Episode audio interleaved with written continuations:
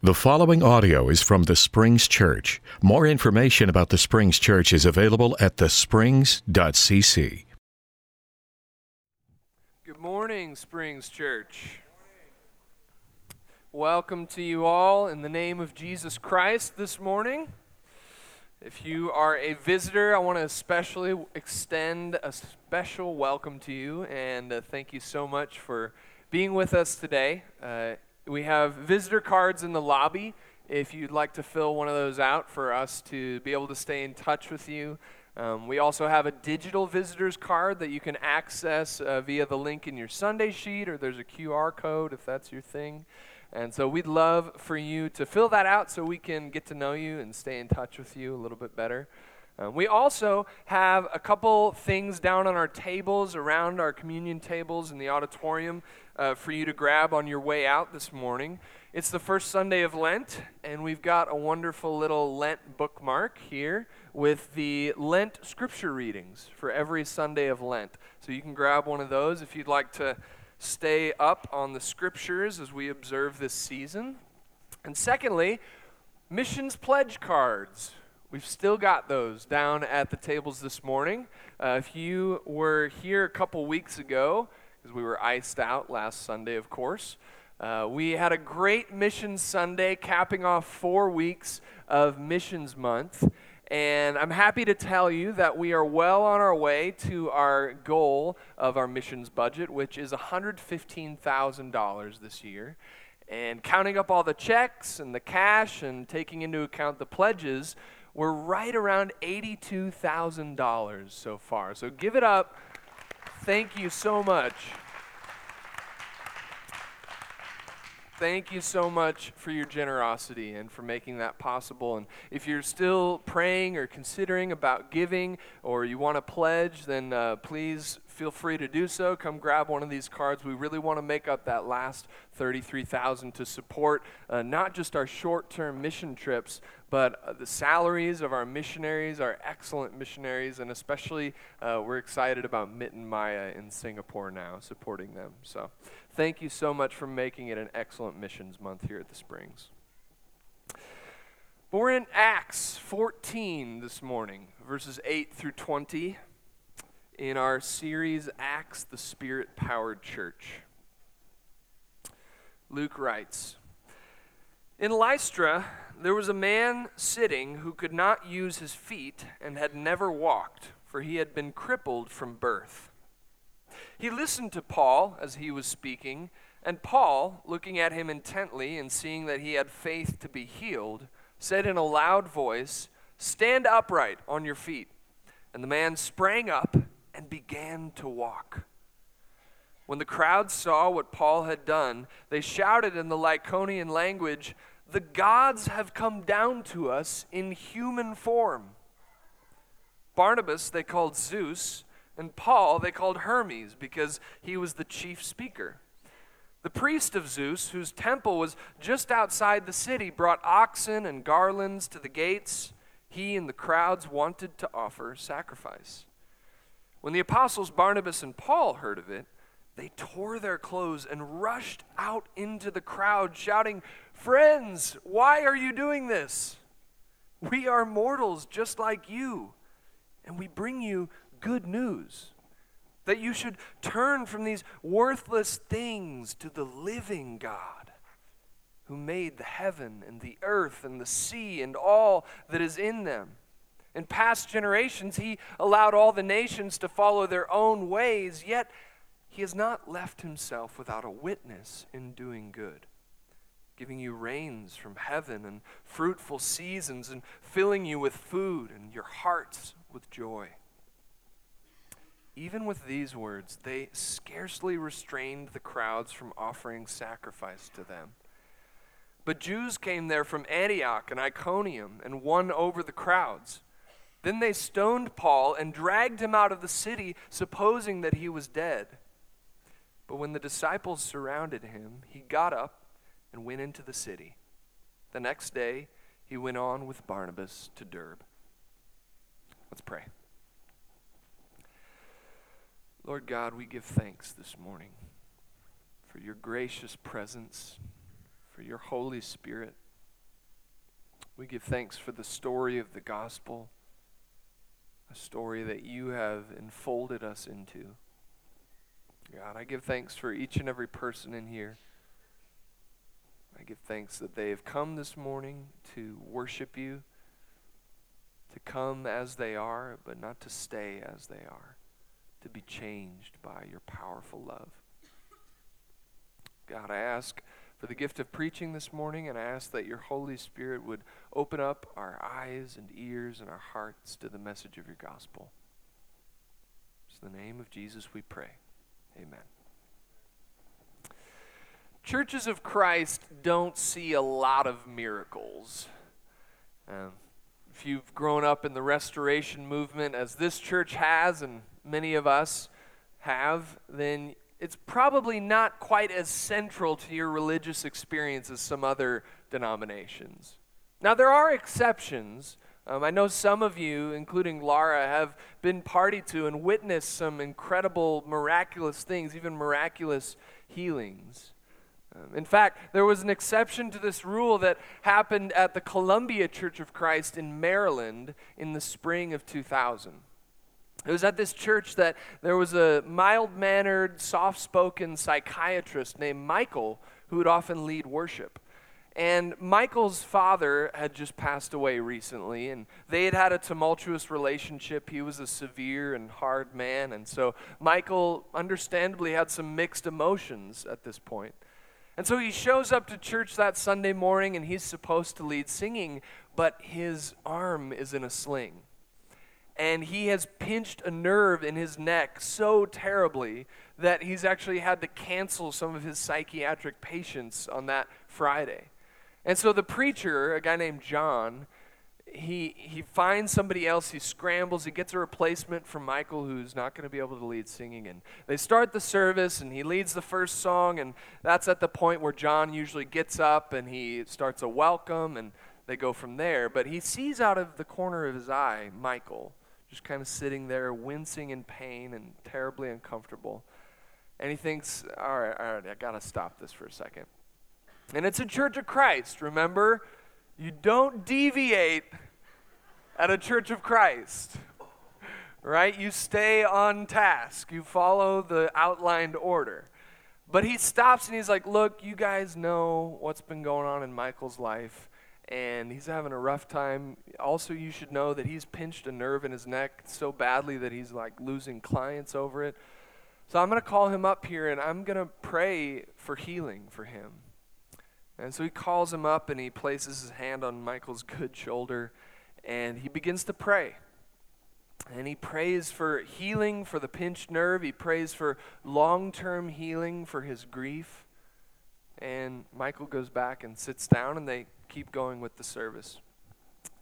Well, it's a couple songs in that suddenly mild mannered, soft spoken Michael begins jumping up and down wildly and he begins shouting. He begins saying, He did it! He did it, John! And he runs down to the front of the auditorium and he grabs one of the microphones from the singers. And he says, I, I can't explain it, but my, my arm, it's healed. Like there was this warm sensation, and then it was like my arm just breathed this sigh of relief. He did it, John. And, and the congregation just begins this spontaneous clapping and shouting and praising. If you'd have walked in, you would have thought it was Pentecostal, not a church of Christ. And to this day, if Michael and John ever see each other run into one another, Michael will say, Look, that's the guy who prayed and healed my arm. To which John will correct him and say, no, I just happened to be standing there when God healed your arm. There's a miraculous healing in our text this morning. Acts 14. Paul speaks healing into these legs of this lame man. And like Michael misattributing the miraculous to John, his preacher, the people in our text also struggle to see where this miracle is coming from. They struggle to see that this sign of a miracle is pointing towards the living God. And so Luke begins recounting their story in verse 8. He says, In Lystra there was a man sitting who could not use his feet and had never walked, for he had been crippled from birth. He listened to Paul as he was speaking, and Paul, looking at him intently and seeing that he had faith to be healed, said in a loud voice, Stand upright on your feet. And the man sprang up and began to walk. So, just preceding this passage, Paul and Barnabas have been in Iconium and they've been proclaiming the gospel, the good news of Jesus Christ. And the unbelievers, though they had some converts, the unbelievers of Jews and Gentiles kind of got riled up and drove them out of town on a rail. So Paul and Barnabas, they flee and they come to Lystra. And Lystra is a special place in the book of Acts because it is by far the most Gentile village that we have been to yet. There's nary a Jew to be found in Lystra, and hence no synagogue to be found either. And so, this is by far the most pagan, Gentile little village that the gospel has spread to thus far. And so, they begin to announce the gospel of Jesus Christ. And as they're announcing, Paul does this miraculous healing. And again, we should hear echoes of Luke's previous writings here in Acts 14. We should hear echoes of Luke chapter 5, of Jesus healing the lame man that's been lowered through the roof by his friends, if you remember that wonderful story. We should hear echoes of Acts chapter 3, of Peter raising up this crippled beggar, telling him to stand up and walk, and he does. Paul now has entered this grand prophetic tradition of Jesus and Peter in the healing of this man. And if that's not crazy enough for you, this wonderful little miracle, things get a little bit stranger in the next verse. In verse 11, Luke says, When the crowd saw what Paul had done, they shouted in the Lycaonian language, The gods have come down to us in human form. Barnabas they called Zeus, and Paul they called Hermes because he was the chief speaker. The priest of Zeus, whose temple was just outside the city, brought oxen and garlands to the gates. He and the crowds wanted to offer sacrifice. So, if there was ever any doubt that this was a Gentile village, this puts those doubts to rest. Because an observant Jew would never seek to idolize Paul and Barnabas in this way.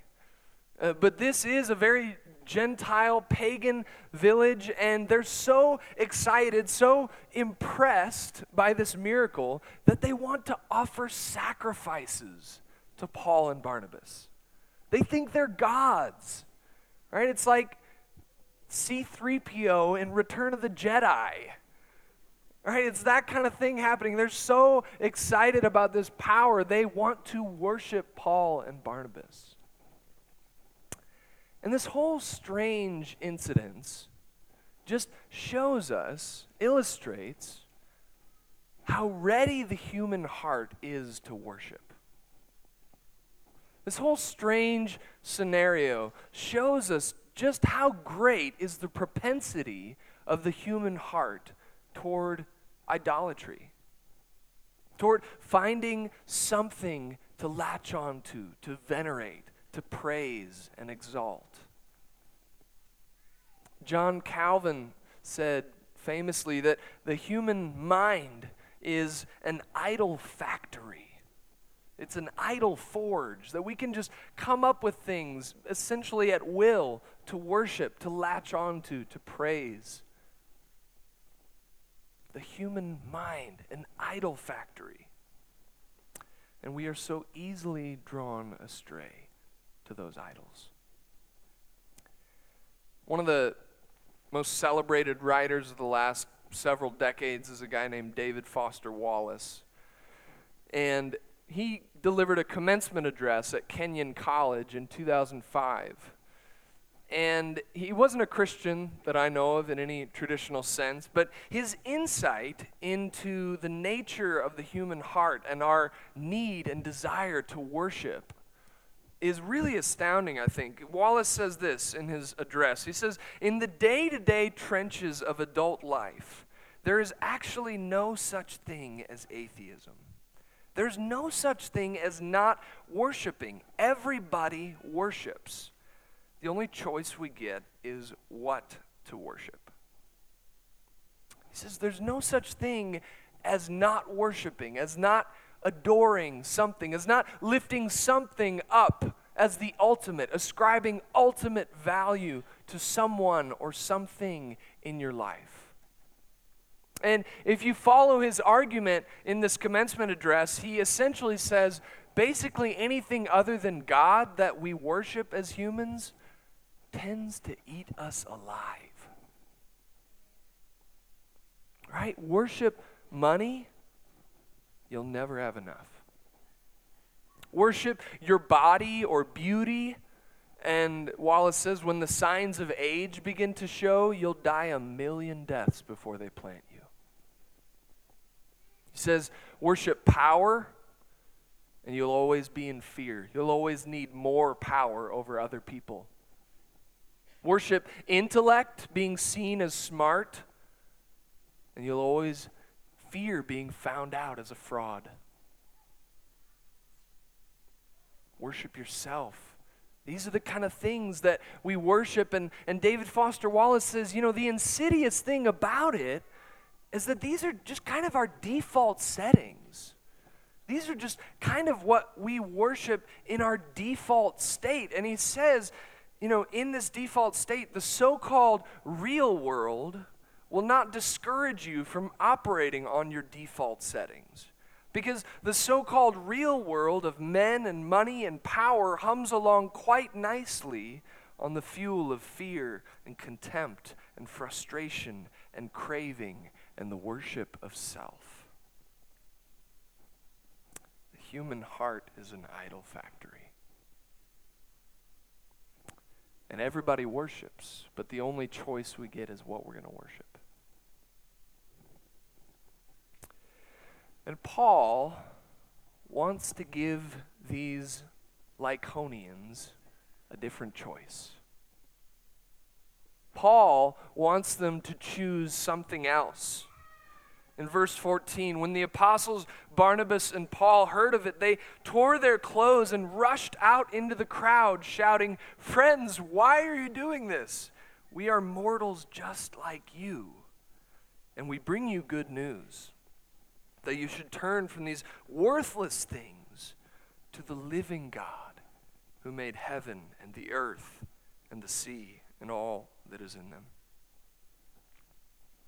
I know tearing your clothes in that day was a sign of grief or protest, but I also feel like Barnabas is kind of like, You think I'm Zeus? Look at this dad bod. You know, there's dad bod and there's dad God, and I am dad bod. I'm not Zeus. And so Paul says, No, no, turn from these worthless things, from Zeus and Hermes Turn from these worthless things to the living God. To which I can kind of hear the Lycaonians responding to Paul, well, okay, who's this living God then? You know, like, what's the difference between Hermes or Zeus and this so called living God of Israel? And we can hear similar retorts in our own day, right? There's a, actually a pretty common atheist quip that atheists will sometimes say to Christians. They'll say, well, look, okay, there's tons and tons of gods that you don't believe in. You know, there's Hindu gods and pagan gods and Zeus and Hermes and whatnot. We're both atheists when it comes to those gods. I just believe in one less God than you. Uh, to which I've heard somebody say, that's kind of like a single man telling a married man, Look, we're both bachelors. I'm just married to one less woman than you. But what this gets at is the extreme categorical difference between talking about a lowercase g God and the living God. Right? The extreme distinction of talking about a lowercase g God, idol, and the living God.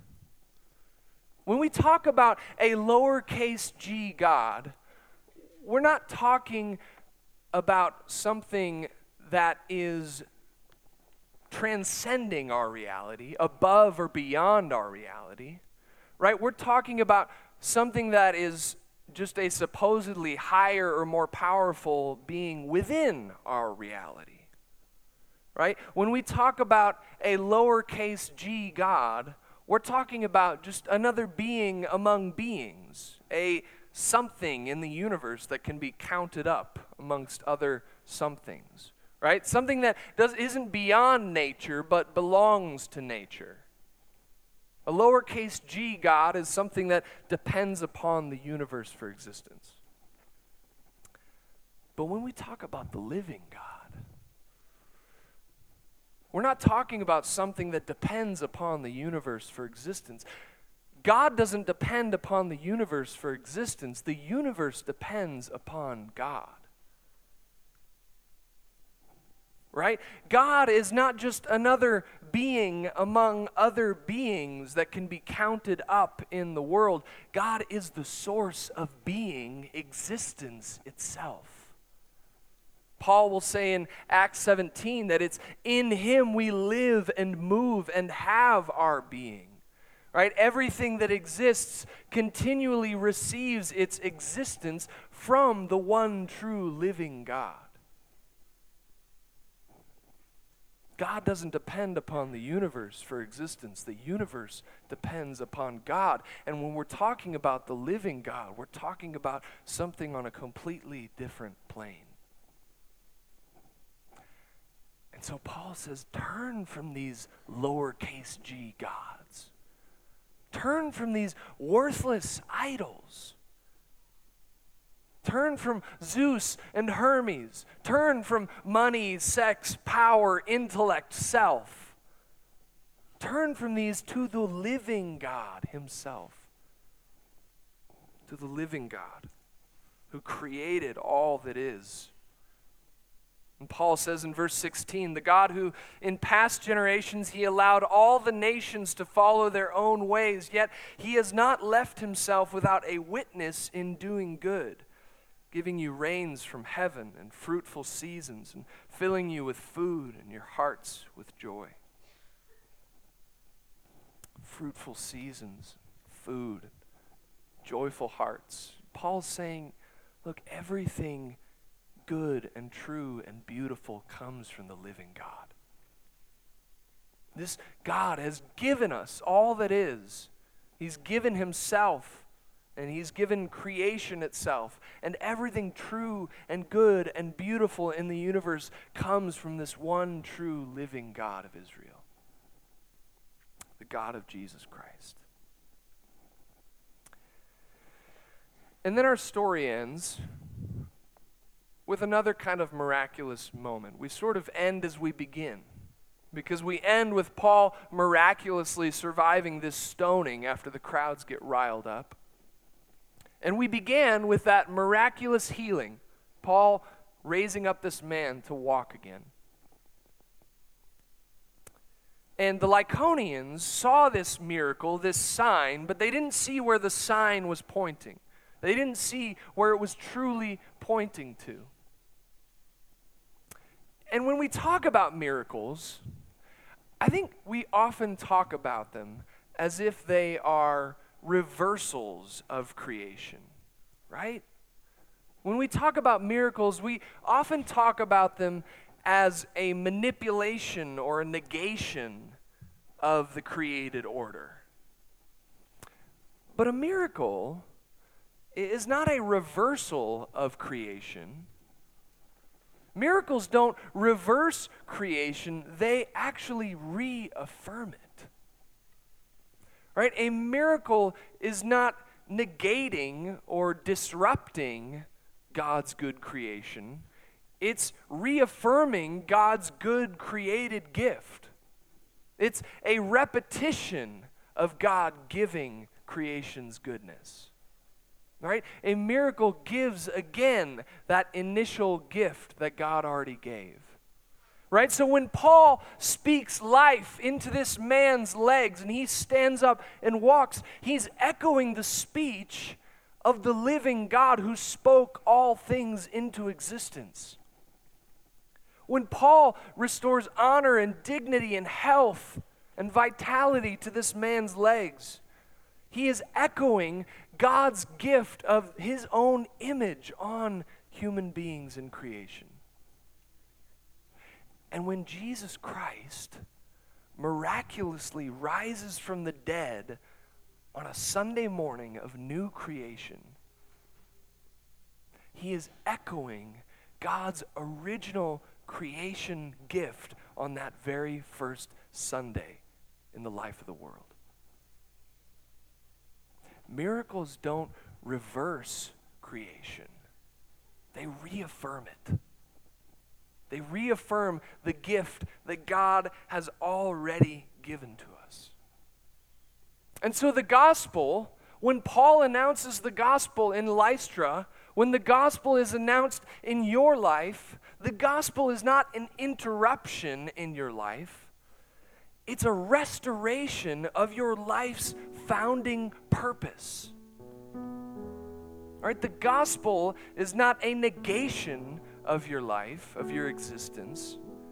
It's a reaffirmation of who you were always intended to be, of who you were always intended to worship. Not these lowercase g gods, not these idols, not intellect, money, power, sex, or self, but the one true living God in Christ you were always intended to love and praise and adore. You know, the Lycaonians were not all that far off. When they see this miracle, they say, The gods have come down to us in human form. But the truth of it is singular. Right? The truth is that God has come in human form, in the form of a servant, a slave, the form of Jesus Christ.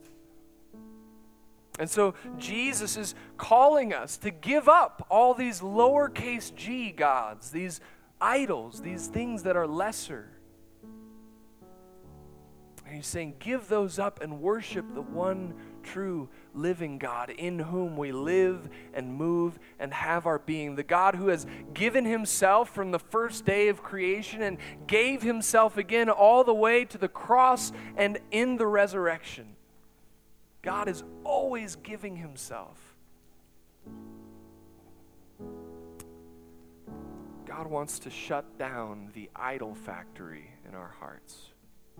He wants to, to tear it down and build up something new, build up something into the head of Christ. He wants us to worship Him above all else. Let's begin by standing and praising the one true living God of Jesus Christ together.